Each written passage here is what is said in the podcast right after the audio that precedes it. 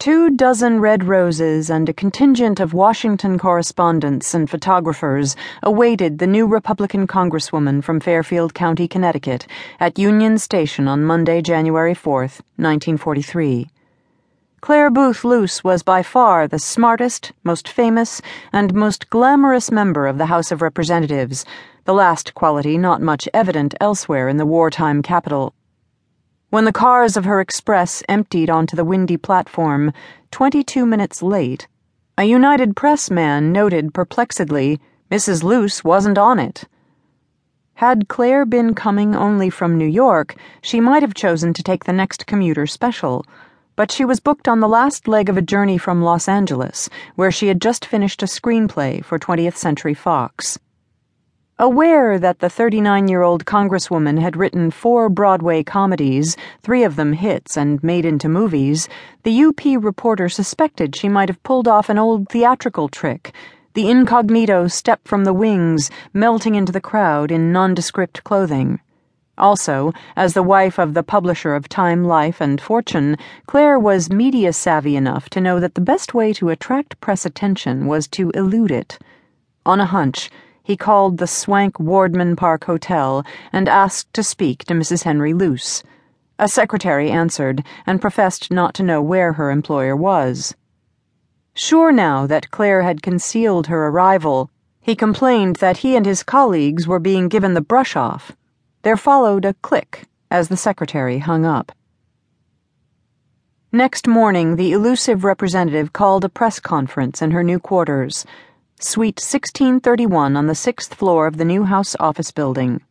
Attendees were baffled as to how a freshman member of Congress had acquired such a coveted space, with its two entrances, ample reception hall, large office with private bathroom, and second office for three or more assistants with enclosed lavabo.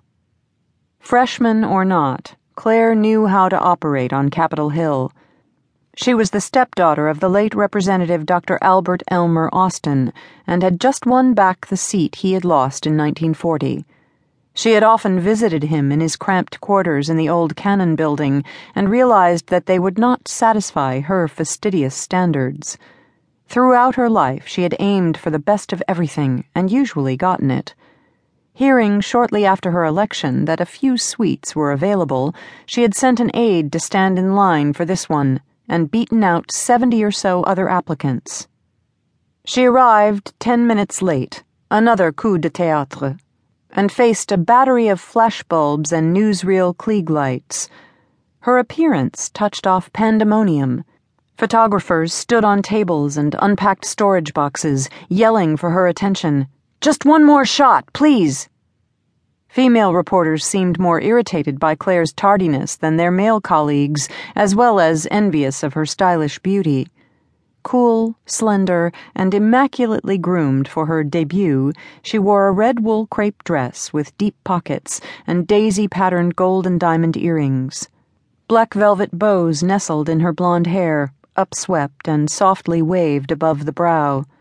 Her extraordinary translucent skin and blue eyes, shimmering with intelligence, invariably captivated men, as did her outsized personality and charm. Much of her seductiveness and success as a playwright came from her wit. The difference between an optimist and a pessimist, she would drawl, in cultivated tones harking back to private school, is that the pessimist is usually better informed. She began by apologizing for having sneaked away from Union Station the day before.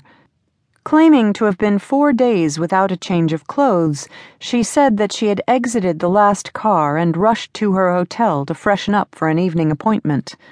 In any case, she had assumed reporters on the platform were waiting for some labor officials on the same train. Even the most hardened Washington pressmen were beguiled. One was overheard saying that there was no labor leader living who would interest him if Mrs. Luce were around. A barrage of questions followed.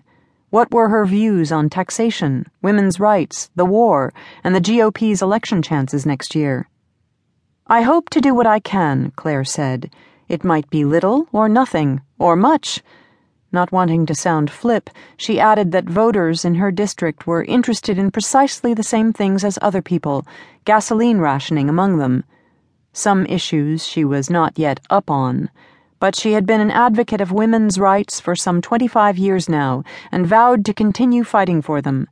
As for her party, the GOP, its priorities must be to defeat President Franklin Roosevelt in 1944 and to win the war.